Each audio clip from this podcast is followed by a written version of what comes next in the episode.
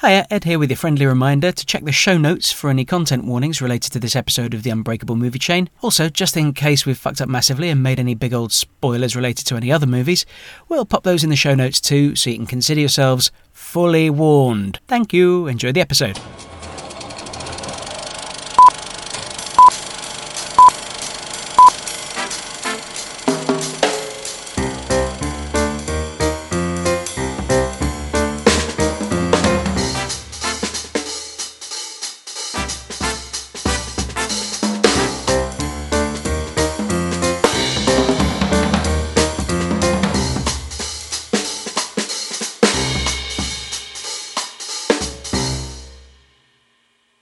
And welcome to the Unbreakable Movie Chain, the podcast where each episode we watch and break down a movie based on a link to the previous episode's movie. I'm Ed Howells and I'm joined by my co-host Madeline Gould. Gould. Hello, Ed. You all right? I'm very well. How you doing? yeah, I'm good. uh, what have you been watching? Well, um, I've had a lovely couple of weeks actually. I've seen a couple of things that just um, uh, plugged some gaps um, for me. The other night, me and uh, Richard were sat there thinking, "What should we watch? What should we watch?" And we've watched Groundhog Day, which I'd never Oh seen. Oh my goodness. Ah, I loved it so much. I'm so delighted that I loved it. It's just brilliant. So that was a really good one. And uh, we went to the cinema to see Pedro Almodovar's uh, new short film starring Ethan Hawke and Pedro Pascal, uh, A Strange Way of Life. It was in cinemas for one night only. And uh, yeah, that was um, fine. it's, I mean, Oh. it's unbelievably stylish. Of course. But we got to the end of it and I was like, I want a feature length film about these people. I don't quite hmm. understand why it was a short. It felt rushed and there was an enormous amount going on. And I suppose it, it speaks to the quality of the filmmaking that it was really compelling. The characters were really compelling. It was a really interesting idea. It looks great. It sounds great. And I wanted more of it. And I didn't feel satisfied by the runtime. Like it could have been a 90 minute film and I would have been really happy with that. They're both fantastic in it, the two main actors. And it's, yeah, really good, really good fun. It was followed by a filmed Q&A with Pedro Almodovar, which was really interesting. And Yeah, he is such a character. Like I just, I, I, I hi- highly recommend going away and um, watching him be interviewed because he's just, he's always really interesting and he just goes off on one. Like the people interviewing him never need to ask him questions because he just starts talking. It's like it's he like uh, I think Billy Connolly was Michael Parkinson's favourite guest because he'd just say a thing and Connolly would go off for half an hour. oh telling really? stories. Yeah, I think so. And uh, yeah, the other notable thing, obviously, I've been doing my uh, Shocktober 31 films in October horror movie, which so far has been going really well. The, the thing is, I'm not I'm not watching a movie a day because I'm going to a film festival this weekend called Mayhem Film Festival, where I'm watching 14 horror movies in four days. So that's going to be really intense. I don't want to burn out before I get there, and also I'm going to cover the majority of the films that I'm going to be watching um, over a really short space of time. So, but yeah, there are some films in there. I know you've seen a trailer for one of them. You texted me about the trailer for um, Hundreds of Beavers is uh, one of the movies. Doesn't it look great? Oh, it looks fab. I'd like just bonkers. I, I love the look of that. I have to I have to seek it out. and, uh, Absolutely. yeah, and watch it. But the main film I want to chat to you about that I've seen since we last spoke is Emerald Fennell's new film Saltburn, which I saw um, as part of the London Film Festival. It was absolutely packed in the cinema. There was such a buzz. I was really excited for it because I loved Promising Young Woman, which was her directorial debut. Have you seen Promising Young Woman? I have, yeah. No, I thought it was fine. I thought, yeah, I liked it plenty. yeah, yeah. It was. I, I mean, I um, I liked it with quite a, an intense passion. It, re- it really? really, yeah, I really, really, really loved it. Like to the point where it's like Emerald Fennell is now a director who I'm pumped for what she does next, and I'm really glad to say that Saltburn didn't disappoint in any way. Um, it made me feel a whole load of feelings. It made me feel so uncomfortable, but. In like a really quality filmmaking way. It made Richard feel so uncomfortable he had to leave. oh, really? oh dear. and he was like not like the film is clearly extremely good because it starts off at Oxford University in 2006 And me and Richard were both at university in 2006. Granted, not Oxbridge, but just seeing students in 2006, we both just felt it was like it was a bit of like a oh god, oh no, like you know, like um, like waking up with a hangover and then suddenly remembering a terrible thing you did the night before. It felt like haunting. Um, Yes. but the performances are unbelievably good. They are so good. Particularly, it's worth going to see Saltburn for Rosamund Pike and Richard E. Grant, who are app absolutely exquisite in this film. They are so good. The it's so funny and so horrifying. It's just brilliant. And it's a film that just keeps manipulating and playing with your expectations the whole way through. Um, I think that she is a really, really, really clever filmmaker. And I am super excited for anything that she's going to do in the future. But yeah, I, when it hits cinemas, I cannot recommend Saltburn highly enough. And I can't wait to hear what you think of it, Ed, because I've just now got a feeling like maybe somewhere in my brain, like, ah, maybe you'll hate it. Oh my god! So yeah, I please go and see it so that so that I can uh, ease your mind. it would be even worse if you were just like, yeah, it's all right. That would be so much worse because then it, then that makes me question myself more. Uh, that makes me be like, oh god, am I amping up this thing that's only mediocre? I think it's a wonderful thing to have an artist that you uh, that, that that feels like yours, that speaks to you so strongly. Yeah. Um, even if they don't speak to other people that strongly, you know, you, Yeah. you like I, I have it with recording artists, and I, I've got it with filmmakers as well. So that's a really important thing, yeah, in life. So don't don't feel too bad about that. anyway, yeah. So when I inevitably come back and just shrug and say, yeah, it was all right. And what was really wonderful about it at the end, I came out of it and I had a real buzz on. And I hmm. was like, gosh, it's been a while actually since I left a cinema with this much of a buzz on. But it, it- like past lives that we both really loved, I didn't have a buzz on. It really Im- affected me and I felt really strongly about hmm. it. But it was very contemplative. I felt like I really needed to be alone. Whereas Saltburn, I came out and I immediately made friends with two ladies. Shout out to Kat and Sally. I immediately made friends with them and started going up because we were all like, oh my God, oh my God, oh my God, oh my God, this film. That's a really special experience. It is absolutely the kind of film that you could sit back and watch and think, what the fuck is this? like, what is this? But everyone was on board for it. Like, everyone took Emerald Fennell's hand and was like, "Yeah, okay, I'll go with you on this." Um, and so it got super weird, and it was like, "All right, great." Ed, what have you been watching? I mean, not not really much to talk about. A couple of trips to the cinema. So I saw, yeah, The Lesson starring uh, Richard E. Grant and Julie Delpy. I say starring; they're not really the uh, protagonists. They're sort of um, Richard E. Grant is is very much the antagonist. Um, Daryl McCormick is the uh, is the lead. Plays this writer who has taken a tutoring job, and Richard E. Grant is this sort of uh, Martin Amis like literary giant who is also uh, grieving the loss of his son um, and struggling to finish a novel. It's a sort of very quiet thriller. It's not a particularly thrilling thriller. but it but it is a, a sort of psychological uh, twisty thing, and it's it. I enjoyed it on the whole, but there was some stuff in the dialogue that annoyed me. Like a lot of the dialogue felt like the writer going, "Hey, look what things I've read." you know it so it felt a little bit pleased with itself uh, slightly unjustifiably but well, as i say I did enjoy it on the whole, and I think that Alice Troughton, the director, is probably really one to watch in the future. Um, because I mean, the thing looks gorgeous, and there is tension in the story and the way it's told as well. So actually, as a piece of filmmaking, I think it's I think it's quite accomplished. There's just aspects of the script that bugged me personally. Um, Yeah. Richard E. Grant's terrific as always. I think he's always been an actor who has a lot of fun. There's just such a sense of joy that I get coming out of uh, pretty much all of his performances, like going all the way back to, to Withnail. He's so clearly having the time of his life playing the part, you know? Um, and I, I don't think he's ever lost that sort of joy. Um, the other thing I went to see was uh, The Creator, which is Gareth Edwards' new one, sort of epic sci-fi blockbuster, which actually I, I really quite liked in the end. There's some real, again, sort of dialogue issues. There's real sort of clunky dialogue at the start that kind of put me off for a little while. I was like, uh, I'm not sure what I think of this. And for a while, it felt a little bit, okay, been there, done that. It's all about a sort of war between humans and robots.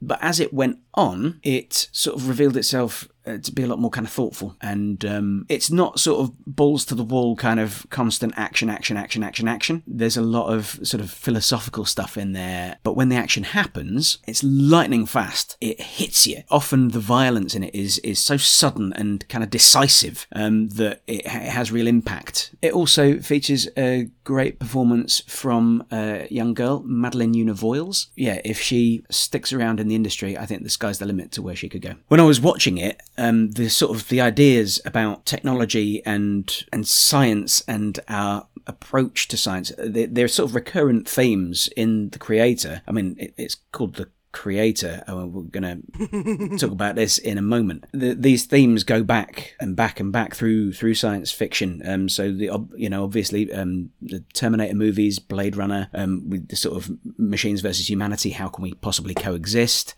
Those thoughts and ideas, but also uh, going all the way back to Fritz Lang's Metropolis, and indeed all the way back to uh, Mary Shelley's Frankenstein, which is uh, quite fortuitous. But, uh? um, because th- this feels like probably a good moment to talk about what we came here to talk about.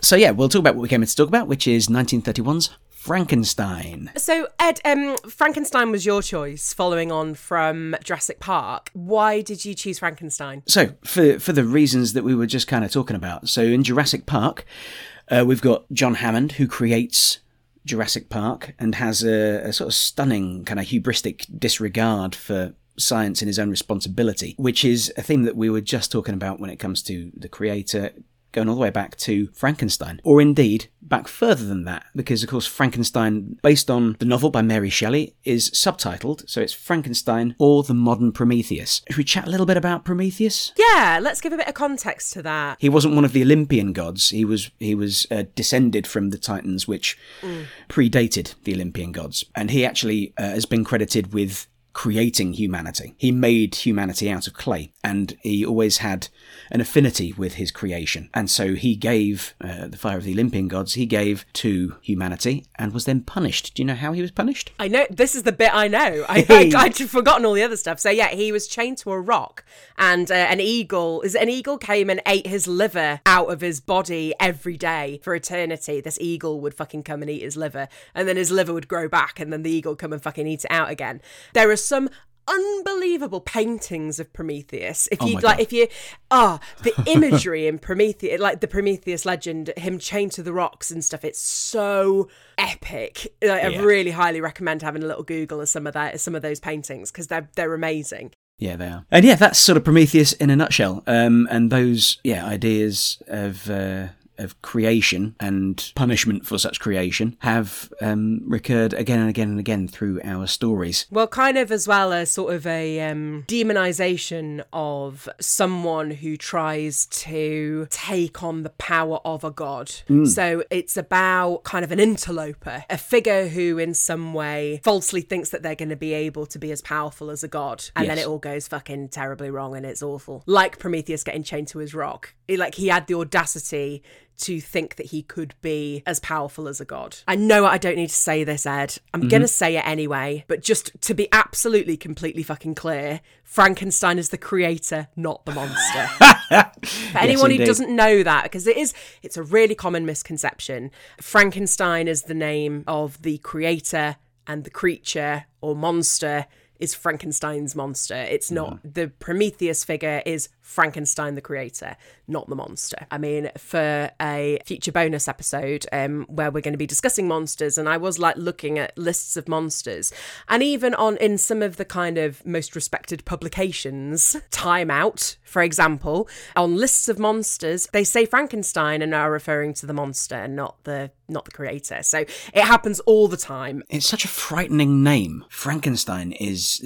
It feels, and and possibly that's the sort of cultural associations that we have with the name now, but it, it feels sort of gothic and ominous and Yeah. Should we do a timed synopsis? All right, so as I say, the film is an hour and 10 minutes long. That means you've got 70 seconds, and your time starts now. So, um, Henry Frankenstein has uh, dropped out of medical school um, and retreated into the mountains to an abandoned clock tower with his assistant Fritz, where he is conducting experiments that were too extreme for him to conduct at the university he was studying at. His fiance um, and his fiance's um, I don't. I mean, he's an odd one, isn't he? Um, so Mm. it's it's um, Henry's mate who is openly in love with his fiance, but it's fine for him to hang around some for some reason. Mm. Anyway, um, they are worried about him and are like, he hasn't been writing any letters, and it's all a bit strange. So they go to Henry's professor at the university, um, and then the three of them go to visit Henry in the clock tower, where they witness the result of Henry's um, experiments, which is the animation of dead flesh. And um, we see the monster come to life, and um, and then havoc happens. Uh, uh, uh, uh, um, uh, yeah, the other stuff happens too. Do you want me to say more? I don't I know mean, what's happening. is that is that the end of your synopsis? well, I don't know. I could carry on. If it was the end of your synopsis, that was one minute and nine seconds. Okay. So I saw you. I 69 saw you seconds. go to touch your watch, so I was like, I need to stop talking. Oh no, no, you can carry on as No, no, long no, as you no. want. But no, you, No, no, you no. We'll, we'll talk about right we'll talk about the rest of the plot points. I got I, I found it really difficult for the first part of the film because I don't know why they did it, Ed. Because the character is Victor Frankenstein in the book, and that is Yeah. how he is known. And for some reason, in this film, Mm-hmm. they've made him Henry Frankenstein, and his mate is called Victor. Yeah, I don't know why it? they've done it, but I got really muddled. And for ages, I was like, oh, hang on, is this dude Victor Frankenstein? And who's Henry? Um, and I got all muddled. Um, yeah, it's a, it's a weird one. I don't. Studios have got funny ideas about what people will and won't buy in a protagonist. I think Yeah. I think that's all I can imagine. It is is well, he is our protagonist, so he must have uh, a, a more anglicised name than, than Victor. Even though it is very obviously set in Germany, you know, they're all in dirndls at the end. So it's not like that we're trying to pretend that they're not. And as you say, the other chap's called Victor, so it's weird.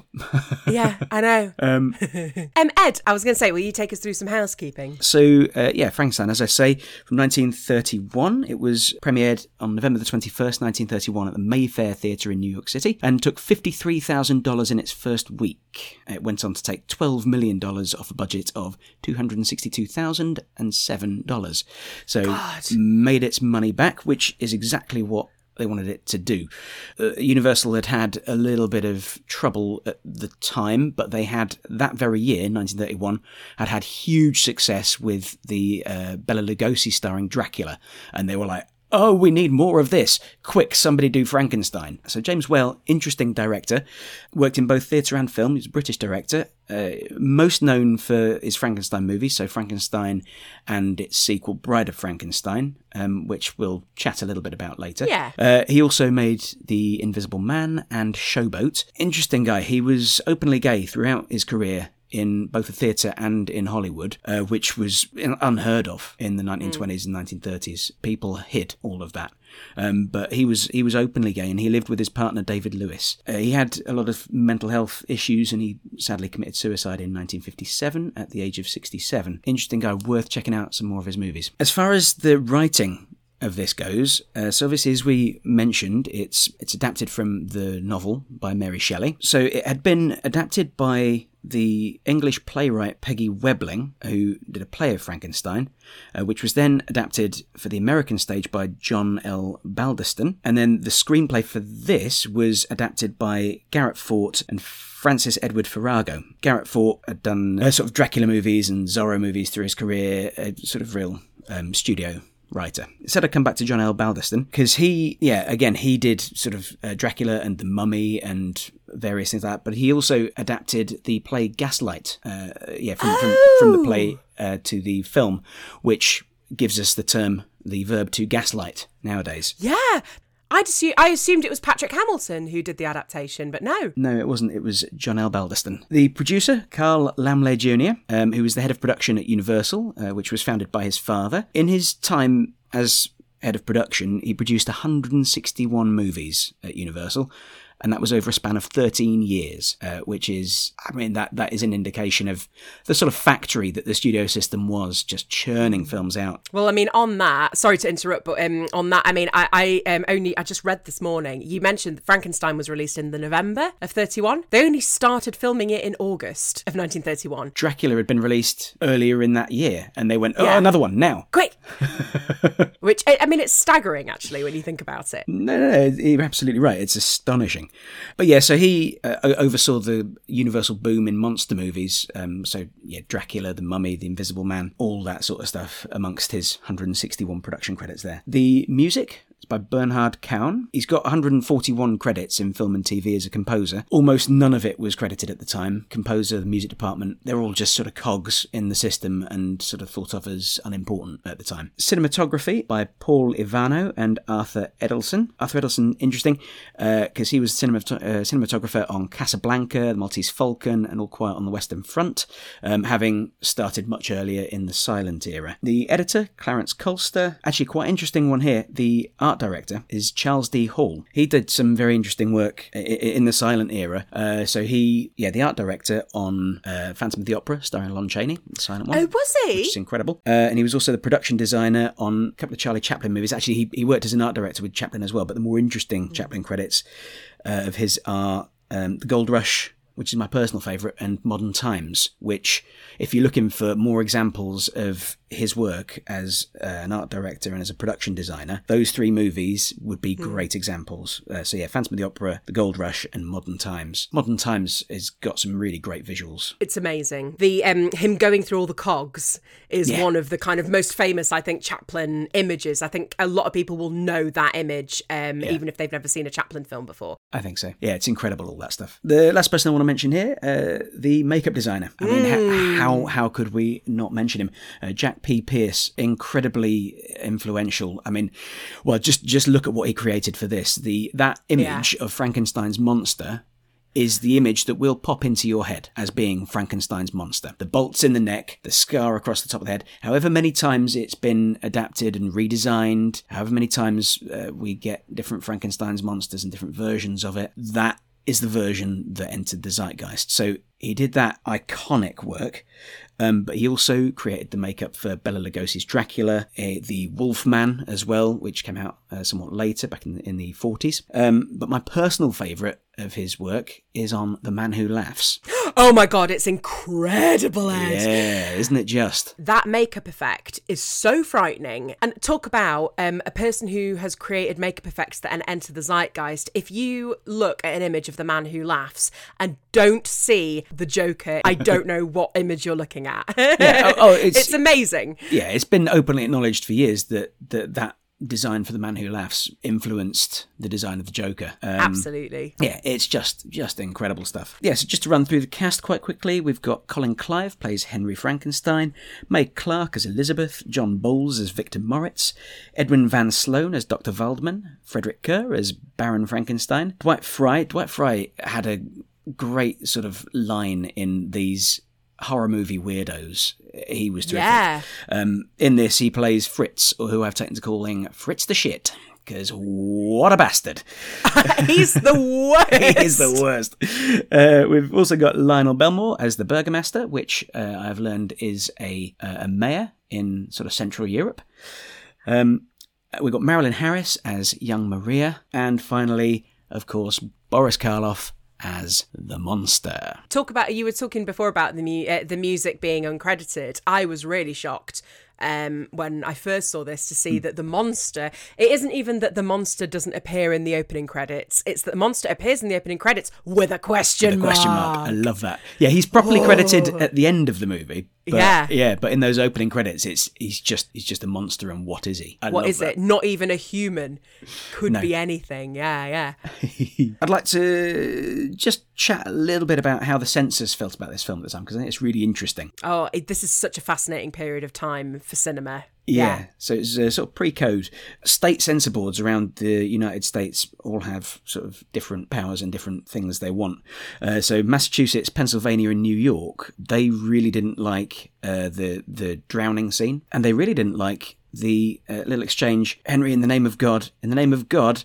now I know what it feels like to be God. They didn't like that one little bit. That was blasphemous. Um, so I think that got lost, and um, the drowning scene we'll come on to later, but that for a long time was cut in half. Um, Well, um, I think the the footage that you now, so when you watch Frankenstein now, you see the whole scene, but that footage of the drowning was only rediscovered in the 80s, Hmm. Yeah, it was, which is uh, astonishing. Yeah, it was a, a BFI had it or something, I think. Yeah, so uh, other, other couple of interesting ones. Uh, the state of Kansas, the censors there wanted 32 scenes cut from the film, and it would have resulted in literally half of the film being cut out. I think that's amazing.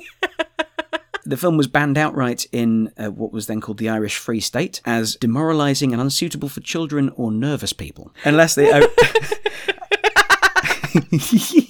so that's so funny. It is really Oh, funny. Um, and the, the other one that I really like, it was banned in China as a superstitious film due to its strangeness and unscientific elements. Mm. Yeah, it's interesting how we've moved on because I wouldn't have a problem showing this movie to anybody over the age of about eight. Well, yeah. I think I think that's probably the age I was when I first saw it. I mean, uh, to look at pre-code movies, to us they are so tame. It, it's it's really difficult to imagine that these might have been films that scandalized. But when Frankenstein came out, even with the edits that were were requested by specific states, it was a scandalous film and it was a shocking film.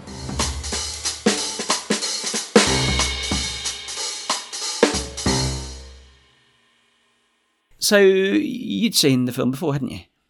I had seen the film before, yeah. Do you remember when you Um, first saw it? Um, it wasn't that long ago. It wasn't a film like you were saying that you saw, saw it when you were quite little. I think I probably saw it first when I was at university, um, and then I have seen it again since. Um, I am very familiar with a lot of what happens in the book, but I haven't actually read the book myself. You saw it quite when you were quite little. Yeah, I reckon I was probably about seven or eight um, when my dad showed me uh, both Frankenstein and The Bride of Frankenstein. He also showed me The Brides of Dracula as well. Oh, that's great. Because I, I, I don't know, I, I loved monsters anyway. Yeah, little boy, like anything sort of gruesome was up my street. So yeah, Frankenstein was something I definitely want to see. So yeah, he showed me Frankenstein and The Bride of Frankenstein, both of which are brilliant. And I'm a little bit sad that I didn't insist on doing a double bill for this episode. I know, yeah. I, I mean, but which actually there would have been time. There, w there would have been time because they're both quite short. Well, we'll come on to it, but I, I, I feel like the film sort of feels unfinished. Knowing what happens in The Bride of Yes. Frankenstein, it feels unfinished. Well, also, I mean, knowing that I kind of the, what happens in the Bride of Frankenstein is actually kind of um, closer to what happens in the novel of Frankenstein than the 1931 film of Frankenstein. You know, you were saying before how the film is kind of like it was the book, and then it was the adaptation which was a play. Mm-hmm. And then there was the american adaptation of the british play. And mm-hmm. then there was the screenplay adaptation of the play of the play of the book. And it's like yeah it is it, there's like a chinese whispers effect where mm. actually the film frankenstein from 1931 bears little resemblance to Frankenstein by Mary Shelley. Um, so it, it really is very much a suggested by rather than based on, I would say. Yes, quite possibly. Um, And yeah, like you said, the zeitgeist, uh, particularly those makeup effects, but I think this film is absolutely the basis for what most people understand about Frankenstein nowadays. Yeah. Is much more definitive than the novel. Yeah, I would say so. I, the novel surprised me because I, I have read. I read it. I read it a few years ago. What did you make of it? I didn't enjoy it very much, if I'm honest. It's quite dry. It is quite dry. It's not. It's not as dry as the Phantom of the Opera, which remains Oh my the most God. turgid book I've ever read in my life. Um, but turgid yet batshit. I was like, hang on. It's very dull, but then there's this Yeah. whole bit where the, where Raoul's going wandering around in the back. With his it's hand in like, hang the on, air. he's in a de- he's yeah with his hand in the air, and it's like, hang on, he's in a desert room, and now he's in a room made of mirrors, and it's like, what is yeah, it suddenly goes bonkers, doesn't it? At the end. Um, but yeah, How did Andrew Lloyd Webber make a better version of that story? I don't know. Well, I think I think I think there is a, a story to be mined out of it. It's just yeah, it's it's all in the telling. Um, yeah. yeah. But yeah, yeah, no, but Frankenstein, the novel. Frankenstein is yeah, it's dry and also so it's it's narrated by both uh, Victor Frankenstein and the monster, and I find Victor Frankenstein unbearable. I find him an unbearable narrator because he just won't shut up about his guilt for what he's inflicted on the world. And it, it makes for a really unsatisfying narrative. Um, well, I think as well because it's got not only so it's narrated by both, but also it has the framing device of the um, the Arctic exploration. oh the yeah, ship. of course. Yeah. So it's it's all told. So all of the um, Victor Frankenstein and the monster stuff is told from the point of view of a person who's interviewing Frank, Dr. Frankenstein on a ship, and so it's kind of got this like third degree, three degrees of separation from the actual story, which is very kind of of the period. Like, let's keep it very separate from ourselves, please. It's much less kind of visceral, and whereas I think the film hmm. is so it's immediate, although it does have the introduction. Which I think is very interesting, hmm. which maybe we'll come on to. We shall, we shall. The the other thing, the thing that actually surprised me most about the novel is actually the the sections that are narrated by the monster because he's so verbal. He's so like Articulate. articulate, and uh, yeah, he has the- Philosophical. the, power of thought, and yeah, philosophical, and so that surprised me quite a lot. Yeah. um, because yeah, the image I had was Boris Karloff going uh, making those inhuman noises and getting confused quite easily and scared. uh, the kind of childlike innocence, whereas um, the creature in the book is a is a man. It, it's much more. The book is much more a kind of philosophical discussion over the nature of humanity, um, and that kind of core question of um, kind of man versus monster, creator versus creation, all of that stuff. Whereas the film is a monster movie with, sure. with a lot of other a lot of other subtext going on as well, but it's much much much more stripped back, pared back. Yeah, if I, if only we had time to discuss the uh, romantic movement in literature um, and, and its, its propensity for uh, for philosophy and over philosophizing. Um, It's time for the educational portion of the podcast, children.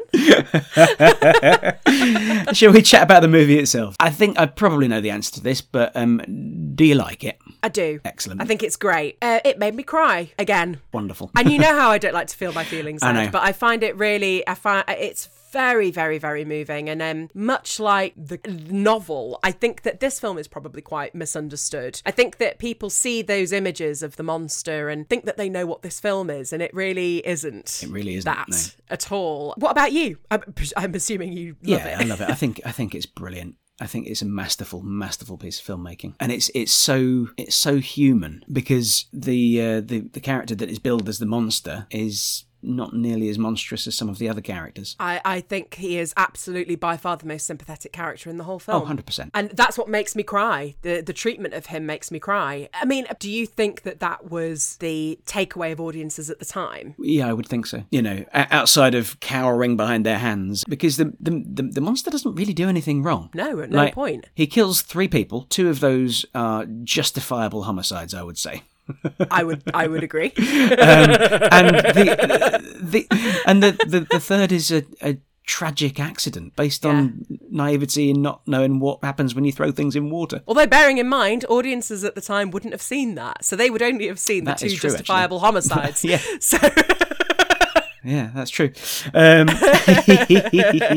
I've got I've got a theory about what this film is about. I am mad keen to hear that theory. So I think that this film is uh, sort of on a kind of Oedipal kind of way. It is about the desire to destroy one's father. I love this. Ed, tell me more. so Henry Frankenstein, what what do you think drives Henry Frankenstein? For me, I think he's driven by a desire to destroy that fucking awful, obnoxious, terrible father, Baron Frankenstein. He wants to destroy him. He can't really destroy him, so he's got a surrogate father figure in Dr. Waldman, who taught him everything at the university and then rejected him, uh, kicked him out because of, as you say, the dangerous experiments, as he covered in the synopsis. And so from then, he's driven by a desire to destroy his surrogate father, Dr. Waldman. Like, well, you've, you've got that great scene where he's like, I, I can show you that you're wrong. You're completely wrong. And you, rah, have it. Yeah, yeah, Um, yeah. And he, yeah, tears down this man who was a, a, a sort of father figure in his life in place of his actual father, who he can't do anything to tear mm. down because he's a baron and that is where his inheritance is and that's where, you know, mm. everything is.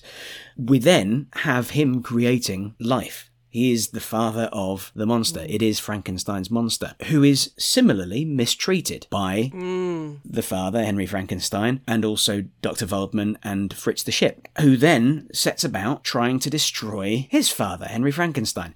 It's a cycle of trying to destroy your father. And then when we come to the scene where he crashes the wedding, I'll be interested to know what you think the monster is mm. after. Because if I mm-hmm. took it down a real Oedipal route, we'd be looking at Elizabeth as a kind of surrogate mother figure. And he turns up in her bedroom while she's uh, getting ready for the wedding and scares her after death. But I don't think he's there to kill her. She's done nothing to him. I think he's I think he's uh, attracted to her sexually. Yes. Yes. So we've got a full sort of Oedipal thing going on here, and that is my theory of the movie Frankenstein. I love it, Ed. I absolutely love it. I totally see where you're coming from. I hadn't kind of made the connection uh, uh, with um, Frankenstein feeling that the doctor is a kind of um, surrogate father figure. I think it's it's more of a sort of uh, intellectual dominance, an intellectual tearing down of that surrogate father. Yeah, it's a contempt for the authority over over him into like his professionally and all that kind of thing. I'm going to get super specific here, Ed. Cool. Hope that's okay. You've just made me think of the tarot card, the moon.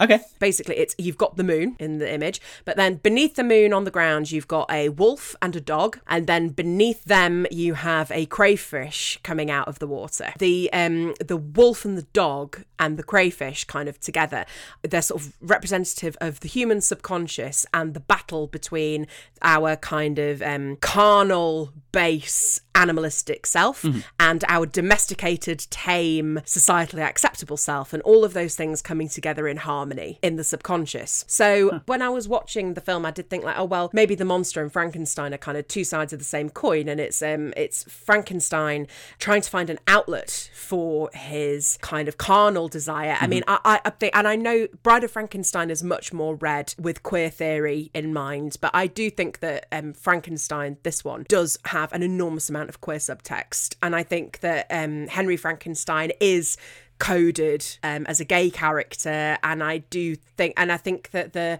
his relationship with elizabeth is really interesting. But his desire to have created something monstrous well he doesn't want to create something monstrous. He wants to create life. But i wonder if there's also a kind of wanting to live vicariously through this creation because it, like that's his outlet for his frustration because he is different. He is other. Yeah. and he creates the other. And the the monster in frankenstein is absolutely a kind of queer icon because of the the otherness of it and the way that in the film it is persecuted for its difference and its otherness without actually doing anything wrong. And exactly like you say um is kind of the ultimate victim in the film. So there's all of that going on as well. So i think i i there is some theory in there about the moon the moon and a crayfish and uh, otherness and the monster and all of that stuff too. Yeah, that's that's all really fascinating. Um, I'd yeah, I'd love to know more about uh, Henry Frankenstein being coded as queer because that makes sense to me in light of what we know about James Whale and uh, his life. Yes, I think that the the queer coding in the film in Frankenstein itself it's very subtle, but there's some there's moments where he recoils from Elizabeth, but there's also moments between him and Victor where I'm like, oh, this is there is a connection here that is that is more than kind of platonic. The way that he just doesn't seem to give a fuck about the fact that his like love rival is hanging out with his fiance all the time and then becomes his best man. And in later in the film, he says to Elizabeth over and over and over again, she says to him like, "I love you, and I can't bear to think that I would lose you again." And he just says, "How beautiful you are, how beautiful you are, how beautiful you are." Yeah, it's interesting you mentioned that because I I sort of had a read on Victor as as being gay. Yeah, I sure. t- I'm with you. cool. I love your theory about um about the father thing. I think I'd sort of thought of the father figure as being just kind of like an incidental posho who I had to sort of endure the scenes with. So I'm really glad to hear that you've like read into it and I do think it's extremely interesting that the very last line in the film is that repetition that the father has about like and here's to a Frankenstein's son. Yeah. I I mean, again, this kind of coming back into the idea of maybe Henry being queer coded. His father has a set idea for what the future of his son looks like and the kind of carrying on of the Frankenstein legacy. And it is a completely heteronormative marrying a woman and having a male child mm-hmm. It is not the creation of your kind of own family unit and the creation of your own way of life and your own choices. And, and we don't get to hear from Henry at the end. No. We don't get to hear from Elizabeth at the end. We don't get to hear how they feel about what's happened. Frankenstein doesn't want to destroy his creation. No. At no point does he want to destroy his creation. He may sort of say to everybody else that that's what needs to happen, Mm. but he is very much leading the pursuit at the end so that he can get to the creature first Yeah. and so that he can be with his creature and it's like frankenstein is choosing a, a different life and he has a different set of values Mm-hmm. to the status quo and the norm and the father is representative of that it's such a devastating story at the end because the status quo has won Yeah, at least until the sequel. Um, yeah, which goes to some other places. Yeah, I, d- I don't think I, don't think I've seen Bride of Frankenstein since I, uh, that initial viewing when I was seven or eight. So I, my my memory of it is very hazy. that in, that incredible bride reveal is so iconic and so Yeah, she's an iconic creation. as well. grained that sort of dominates. And um, what Fritz the shit, Mm. the same actor is there again, but it's As a different character, yeah. different character, yeah. Yeah, as I say, he had a, a whole line of creeps and weirdos and whatnot in horror movies. He died quite young. He was in his forties when he died. Oh, was he really? Gosh, should we talk about the monster? Yeah, okay.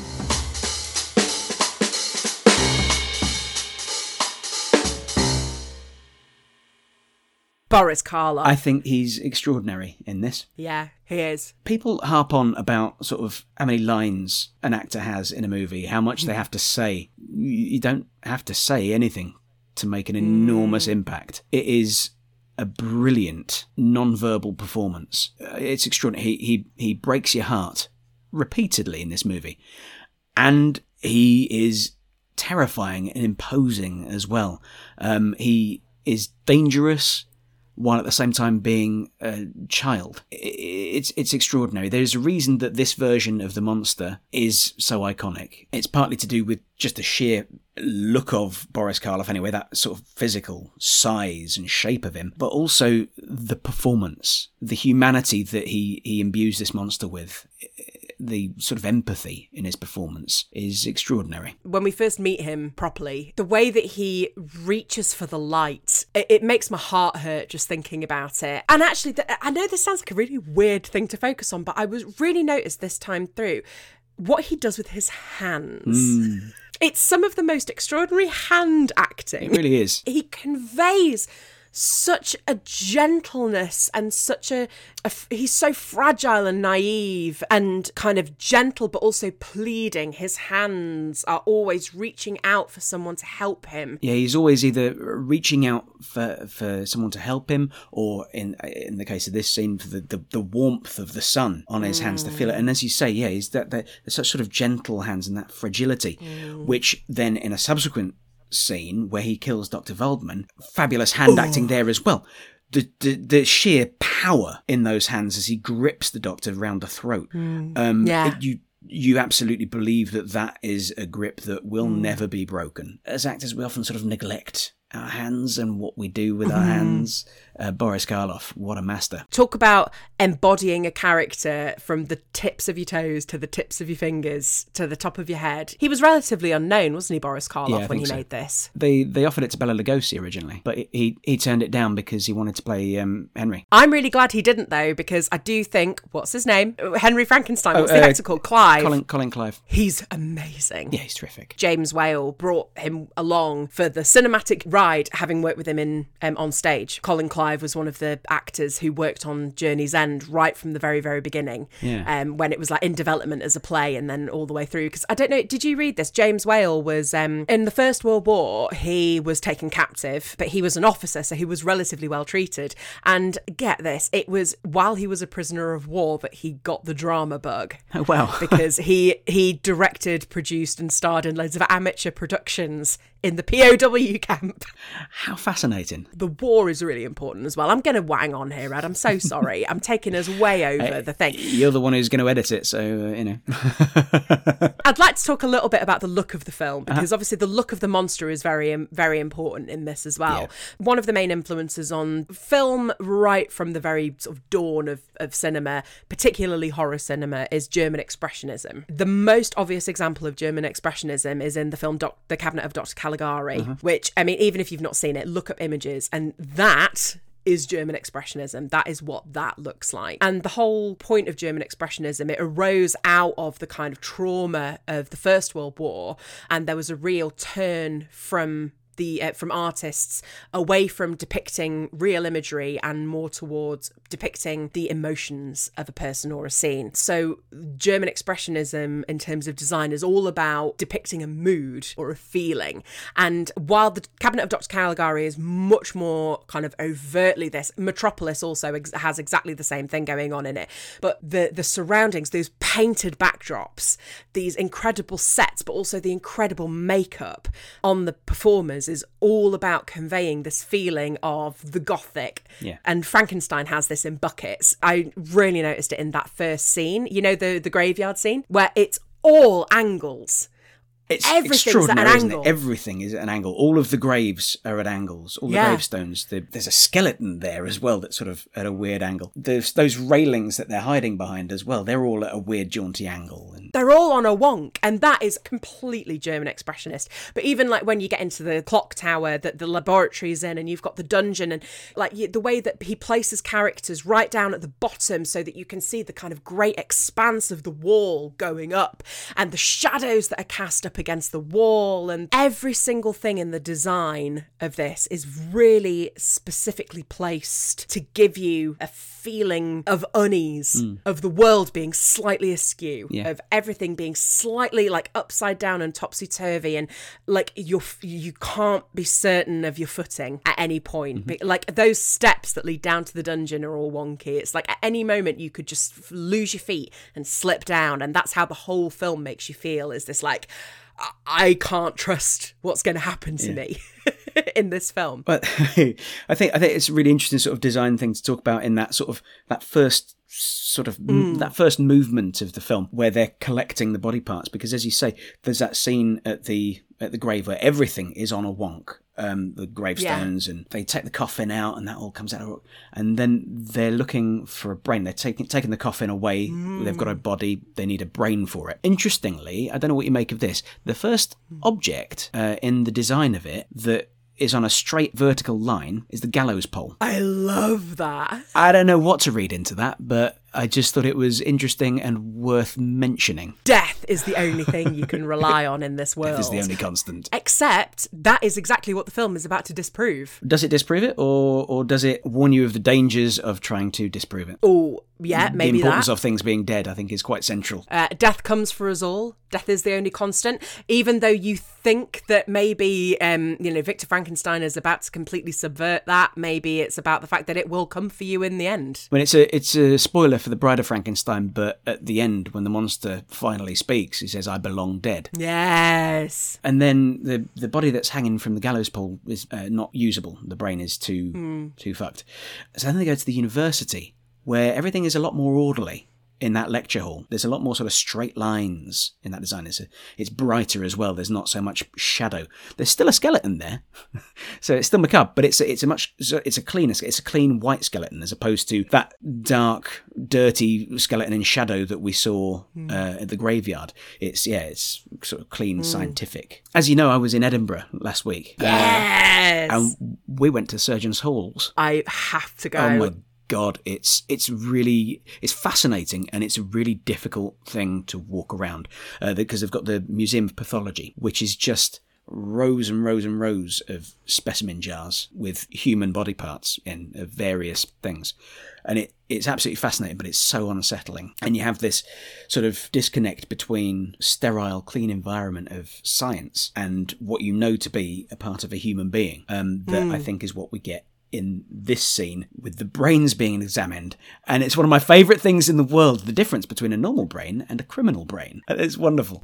It's like they've got two great big red buttons, and it's one says "Do not push" and the other says "Push," and it's like, anyway, it's just been written on abnormal brain.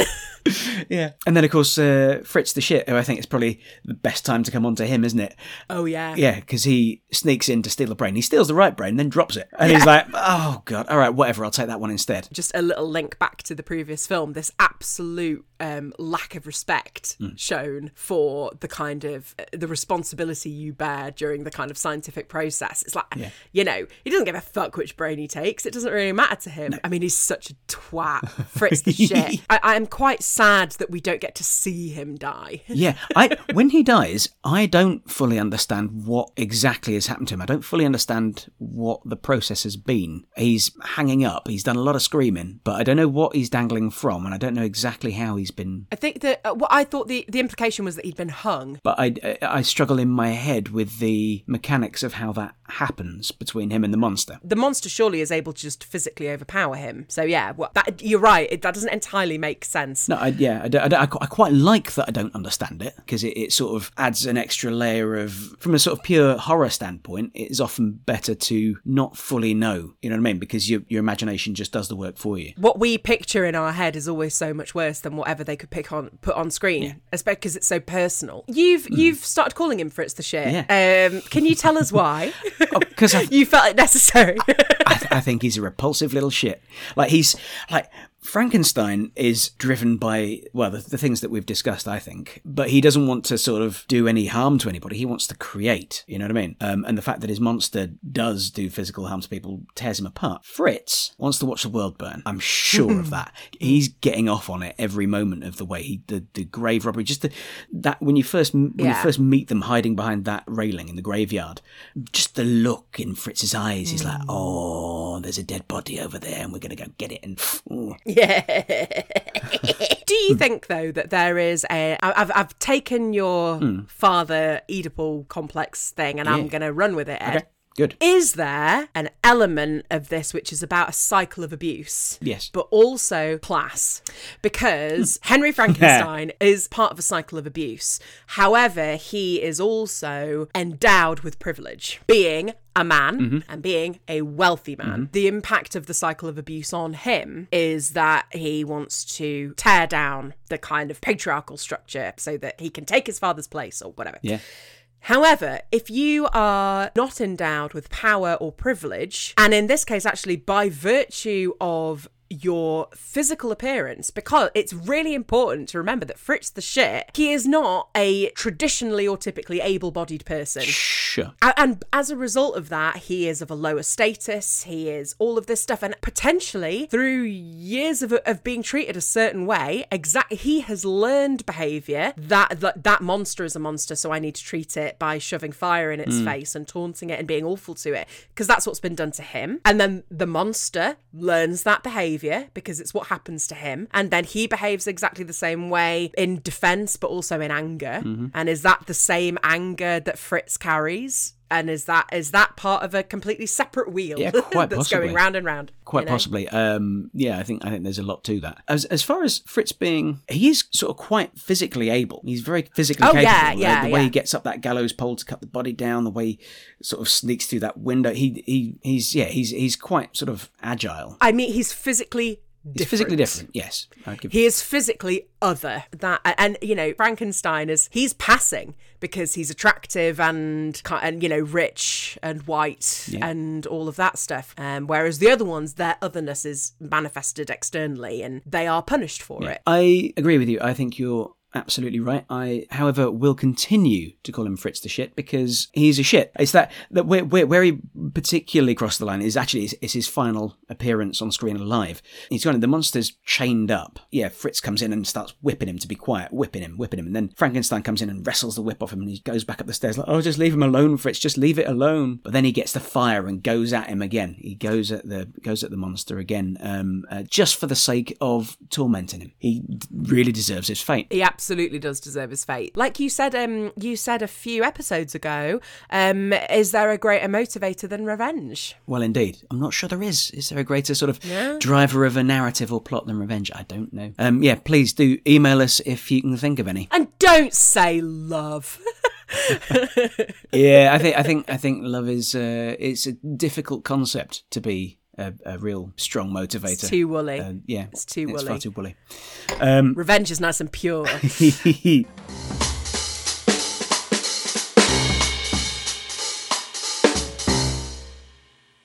Yeah, the other thing that I was thinking of, uh, again, because I was in Edinburgh last year, was uh, Yeah, yeah, yeah. on a sort of grave robbing perspective.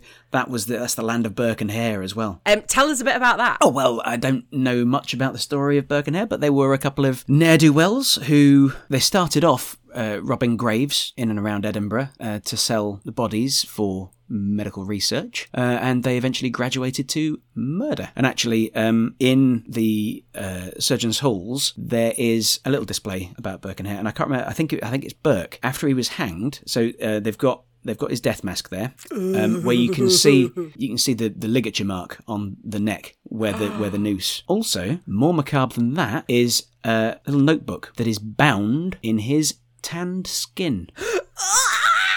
yeah, Oh man, that's so dark. it, isn't it just? Isn't it just?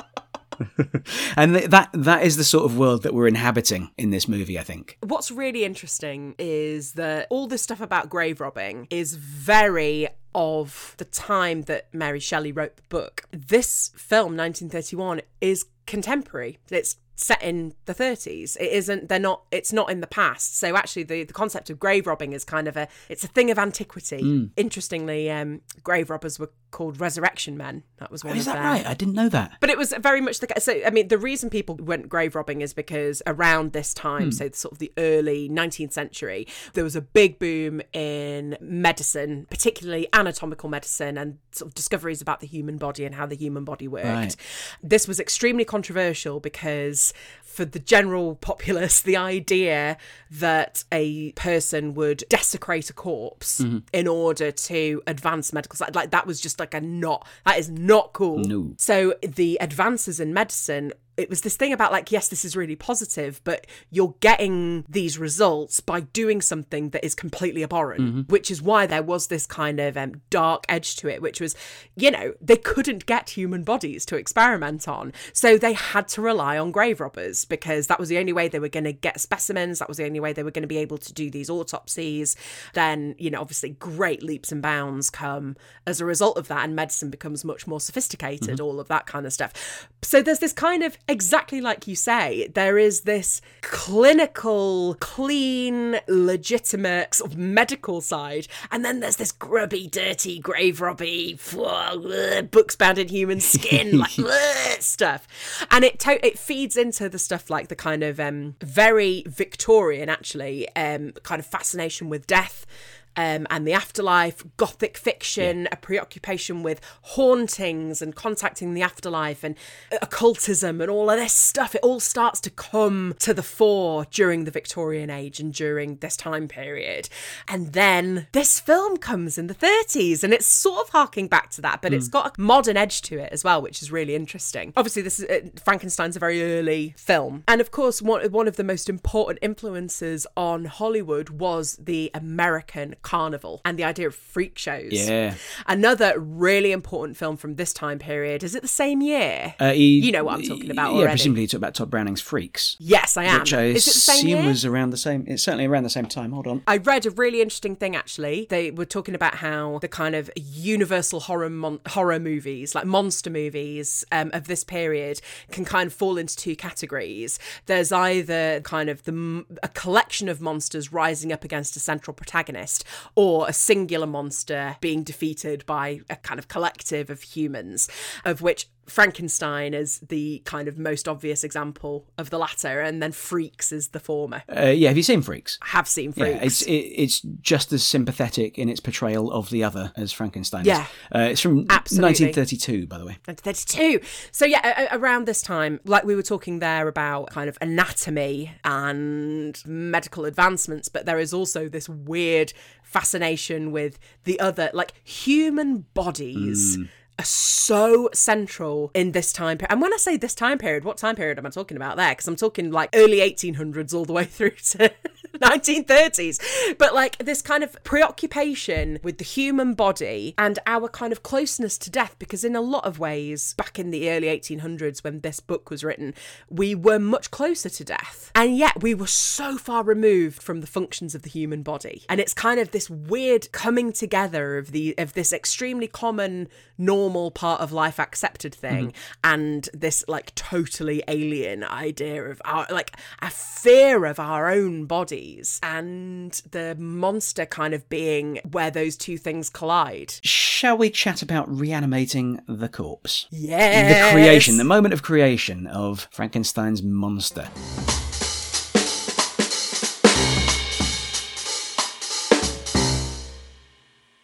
What I love most about this scene is the sound of it, like that constant thunder, the shrieking, and the, the incredible, like the power of nature and the lightning and the thunder and the rain battling against this, the sound of industry. Yes, the me- the metal clanking and the the whirring and the shouting of them down in the laboratory. Yeah, you're absolutely right. It's, it's that it's that central conflict between nature and science, and science's attempts to control nature and nature's sort of refusal to be controlled, um, which I guess is kind of the point. One of the things I love about that scene as well is that we we don't go outside with the monster. We don't go outside with the body. We stay down in the lab mm. with the anticipation of whether it's working, and also this kind of like you don't get to know what's going on up there. You don't get to know about this process process because it's like well, it's it's too close to godliness. Mm-hmm. It's forbidden information. It's forbidden knowledge. We get to see the results, but we don't get to know how it actually happens. All we know is that lightning is involved. Maybe. Yeah, yeah but presumably, presumably that's why it gets winched up there is because it needs to harness the needs to harness yeah. the power of nature. Ooh, mm. and then yeah, the the famous line that got got them in trouble about now I know how, how it feels to be God. So yeah, we've got Fritz, who very clearly crossed the line and uh, deserved his death. Then we've got uh, Dr. Waldman, who gonna he's gonna open up the creature while it's still alive and yeah, do all that. So yeah, he deserves his death as well. But then you've got little Maria, who absolutely doesn't deserve her death. All she does wrong is show the creature kindness, and he's never experienced that, and he's so happy. It's it's really it's a really beautiful scene. It's when after he has escaped from the lab, having killed Dr. Waldman, comes through some bushes and encounters a little girl who is the first person he has ever met in his short life who not only treats him with kindness, but actually just doesn't show any fear or animosity towards him. It is upsetting. And it's kind of, especially because, you know, that sort of imagery of the, the creature constantly reaching out his mm. hands for someone to take his hands. And she is the only one who ever takes his hand and guides him in a language he understands with physical touch rather than barked instructions. It's a, a tragic kind of misunderstanding. And I can see why this was considered too much mm. by the censors at the time. What do you what do you think you would make of the version of the film that doesn't contain this scene? It's one of the scenes that lingered most strongly in my memory from my mm-hmm. first viewing of it back when I was little. Um, it stuck in my memory more than anything else that we've discussed so far, actually, including. Mm. The famous um, reanimation. Without the drowning, I think the film has a much diminished emotional impact on me. You need to see the monster happy, then you need to see him ruin it. It's yeah. it's important, I think. Um, it kind of gives you a glimpse of a potential version of the the creature's future where there is happiness there and and and where he can coexist and you have to have that otherwise you otherwise the ending where he dies that doesn't feel quite so tragic it feels more like a kind of natural conclusion and everything that leads up to that feels like a kind of natural decline um, towards an inevitable conclusion. But mm-hmm. you have to have that scene, otherwise, you don't get to kind of hope against that inevitable conclusion. You don't get to hope that there's a way out of those rocks. yes, yeah, yeah, absolutely. It's also it's it's also it's an incredibly human thing. It's a very human moment that he has because we've all done something. We've all had a moment in our life where something decision we've made in the spur of the moment has gone catastrophically wrong and you can't take it back and you just you want to take it back you can't take it back and mm. i hmm. think i think that moment is the moment that i have the strongest empathy with the creature yes i guess it's it's a really important moment in the film as well because it's the first moment when we see the monster have a human response as opposed to just a kind of animalistic response. Yeah. Because what we've seen him be so far is afraid mm-hmm. or angry, or they're all kind of what separates us from the animals. So it proves in that moment that he is capable of kind of human compassion, human thought, human desire, human kind of reasoning. But of course, because in that moment he is utterly alone, no one gets to witness that. And it's that if his creator was able to stay with him and witness this progression, then there would be hope. But because he's completely alone and actually being entirely alone and isolated is exactly how you feel in those moments, exactly like you said, when you have done something that you're just like, ah, no, you want to like do an etch a sketch, like erasal of the moment. You're like, no, take it back. um, and you can't take it back. And it's a really isolating feeling. It feel it's really um, upsetting for those reasons as well. So yeah, I'm totally with you. That moment is so important. And I think that the version of the film that doesn't have that scene in is a much more kind of paint by numbers monster gets worse. Because there's a bit of me that thought when you see the monster arrive in the in the bedroom and there's that kind of moment where she, she doesn't notice he- she doesn't even notice he's come into the room and she's sort of wandering around not seeing him. There is a moment where I was like, God, do you know, she could just in this moment show some compassion. She could reach out her hand and be kind. Um, and she doesn't and pays the consequences. But you were saying that you've got a theory about this moment. Oh well, it's sort of what I was covering earlier with the with Mm. my Oedipal theory. I think he's there not after her to kill her. Well, he Um, doesn't kill her. He doesn't kill her. No, exactly. Uh, she she faints and he sort of leaves her there on the bed. Um, If your imagination does some work about how that scene unfolded, I, I think it's entirely plausible that she fainted and either he caught her and put her gently on the bed. But I do also think that there's a she is lying prone on a bed in a and and it could very much look like an assault has taken place. Yes. Now, I don't know if I'm right about this, but certainly in the play that the National did with um, Bumper Snatch and um, Uh, Jonny, Lee Miller, in that the the creature does rape and then kill Elizabeth. Interesting. I can't remember from the book. Y- yeah, I think I think that's yeah, I think that probably is the case. There's no way that it will be explicitly said. It might be inferred. So yeah, I reckon uh, it's probably about time to move on to the denouement. Unless you wanted to talk about Victor and Elizabeth. Well, no, I just, I mean, the only thing is, in the first scene with them, Victor is like, you should marry me instead. And she's like, oh, Victor. Yes. Like, okay, okay. actually, what what I did want to say actually I, is um, yeah during the uh, reanimation scene when the three of them are sitting there, Victor is looking at Henry Frankenstein and he's just got fuck you face on him the whole time. He's just like this guy, what a piece of shit. I thought you meant fuck you as in like, No, no, no. fuck you. I want to, I want to fuck, fuck, fuck, fucking, mean, ma- me, fucking you. maybe, maybe maybe maybe there's a bit of that as well. There's like the, the two things are not necessarily uh, mutually exclusive. Oh man. um, I for me the one of the most kind of haunting images in the film is the um, the father carrying the body of Maria down through Oh, God, the yeah. streets. This kind and also this sort of sense of community that is around that whole moment. Everyone knows each other. You can see how in a tight knit community like that, a kind of mob mentality would erupt so quickly and so oh, ferociously. And it get like exactly like with the idea of like the mad scientist and his assistant. Surely this film is where villagers with pitchforks and flaming torches came from, right? I would is think it? so. Yeah, I would think so. Yeah, I'd, I'd say what I love fire in old movies. I just I I don't know whether it's to do with much looser safety regulations.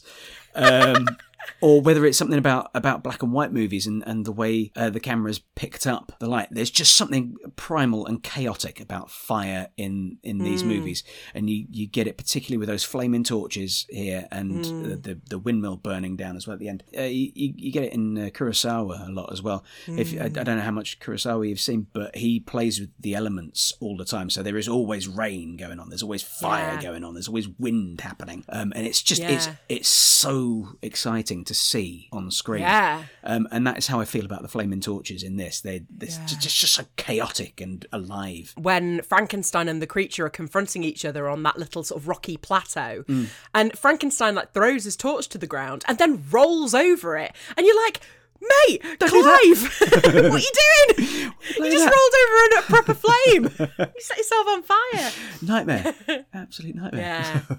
I tell you one other thing I absolutely adore about that ending sequence. I've skipped slightly over into when they're actually inside the windmill, but there is that incredible back and forth shot where mm-hmm. the creature and Frankenstein are looking at each other through the slats in one of the bits of the mechanism of the windmill, and it's like they're looking through a zoetrope. Oh, wow, yeah. And to me, to me, that can only be a reference to the very, very early days of cinema. So you get that effect of the zoetrope mm-hmm. going round, but you're looking at the face of the creature and the face of Frankenstein as they look into each other's eyes and kind of they're sort of weighing each other up, and it's like a kind a moment of knowing, but through this sort of cinematic filter, and it's just like you know when you just think like, okay, every part of this has been meticulously planned. Mm-hmm. That isn't just cool. This is like he's like, no, it's really important that this is the shot that I choose and use at this moment to convey this thing at this point because it's all sets. Mm-hmm. It's not like they went and burnt down a windmill. It took my breath away. Actually, that little moment, I was like, whoa. yeah, it's and I, I do I do love that image of the windmill burning down because you still you still get a lot of fire in movies today, but it just never feels as dangerous. well, because you know that like Boris Karloff was probably just up a ladder with a load of fire. Yeah, like you know, there's no trickery. actually, you know, you know, you know where you know where there is some mad chaotic fire towards the end of Nightmare on Elm Street, where he tumbles down the stairs covered in fire. That's Yeah, great. yeah. Apparently, the stuntman went a lot further than he'd discussed with Wes, uh, Wes Craven. I love watching B footage of stuntmen who have to do bits where they're on fire. Mm. It's just, it's so interesting. Yeah, like, this guy's just set himself on fire, and Yeah. that, that's his job today. Look, stunt stuntmen are a different breed. Much respect to the stuntmen and women. What incredible people.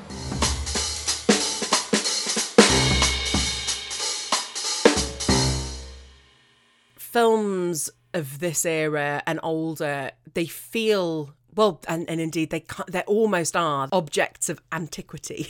Frankenstein, we're only seven years away from it actually being an antique legally, like into in the definition of antique. Is that right? Well, yeah. If if something is hundred years or older, then it is That an is antique what officially. an antique. Huh. Yeah, as opposed to vintage. The black and white thing, because of the quality of the filmmaking equipment that they had, that kind of grainy quality and all of that stuff that you get with earlier cinema, and also just in terms of its content, how tame it seems to our eyes now, all of those things, it all, it, it can be a big barrier to people, I think. And it, it's a barrier to me to a lot of films, but.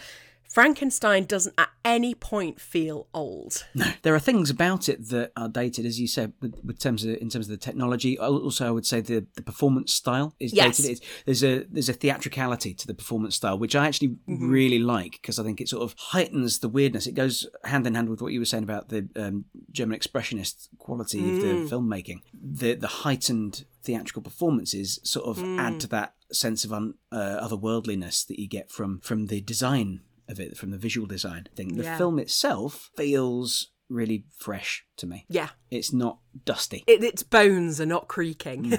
Well, an hour and ten minutes, it doesn't have time for the bones to creak. Oh my god, but Ed, wasn't it a fucking pleasure to watch an hour and 10 minute movie? Wasn't it just? My goodness. Yeah, I am very much looking forward to uh, Guillermo del Toro's version. I think that'd Yes, be really interesting because uh, he has uh, an affinity for and a sympathy with monsters. I think he will bring some really interesting things to the Frankenstein story. Uh, It seems like he's assembling a really good team as well. Like Oscar Isaac, Andrew Garfield, Christoph Waltz, and Mia Goth. Okay, I'm into that as a cast. I like all those people. Um, so, is there anything else that you want to say about Frankenstein before we No, I think it's probably time, isn't it? Yes. um, so we're going to do our three stages. We're going to, Ed's going to tell me what he would have chosen. He's going to tell me what he thinks I would have chosen. And then I'm going to tell you all what I've chosen. So, Ed, um, yeah, what would you have gone for? Oh, yeah, it's difficult to know where to go with this, but I think, short of um, correcting my own mistake and insisting that we watch Bride of Frankenstein immediately next week, um,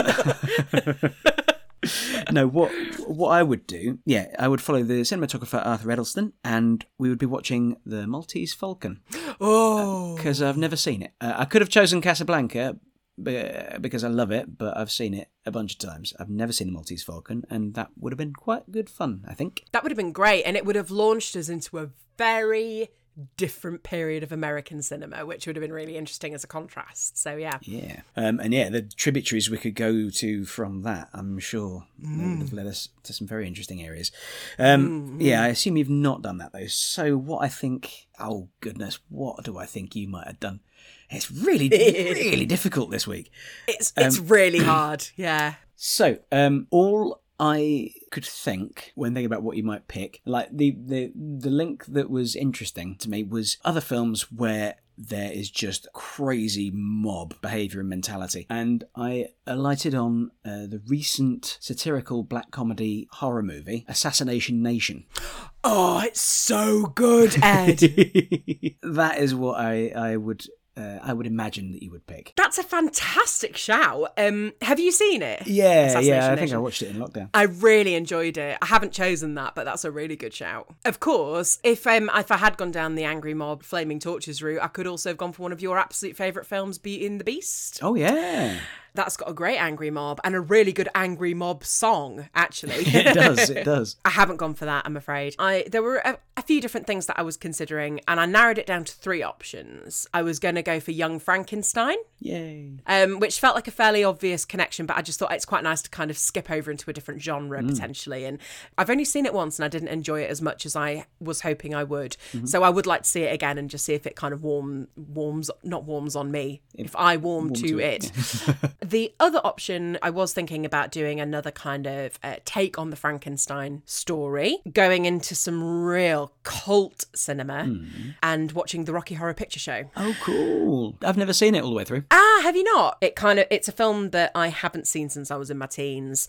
I feel odd that I can't remember more about it, but I would I would love to rewatch it. So maybe at some point we will come to it because that would be really good fun. I haven't gone for that. I've decided thematically um, to go with another film that looks at reanimation or resurrection. Okay. And it's actually it's something we've discussed already on the podcast, but we have actually discussed it in its novel form. We are going to watch the 1989 film adaptation of Stephen King's Pet Sematary. So the the uh, the 1989 version, not the uh, recent version. Not the 2019 version, although I will say I am going to watch both and I would love to talk about the remake as well. Mm-hmm. And it also does feel quite timely because this month, in fact, I think possibly even in the last couple of days, the new Pet Sematary film, Pet Sematary Bloodlines, has been released on Paramount Plus. Oh, really? And that serves as a prequel to the 2019 film. Have you seen it before, Ed? The 1989 one? Yeah, I've se- I've seen both versions. Yeah, I've seen the 89 Yeah, one and the 2019 one. Yeah, Marvellous. Yeah, looking forward to this. I feel like it could either be total pants or like a total gem. I think at the moment you can watch it if you have a Paramount Plus subscription package as part of your Amazon or if you've just got it independently, but otherwise I'm afraid you do have to rent it. So I'm so sorry, you are going to have to part with a couple of quid, but hopefully it'll be worth it. Yeah. So um, I think all that remains to say is thank you very much for joining us for this episode of the Unbreakable Movie Chain. If you like what you hear, please do rate, review, subscribe, and tell your friends to listen wherever they get their podcasts. Um, you can get in touch with us on any of the social medias and by email. All of that information is down in the show notes. And yet, can't wait to uh, see you in a couple of weeks for Pet Sematary. it's goodbye from me, and it's goodbye from Ed. Bye. Bye. Bye. Laters.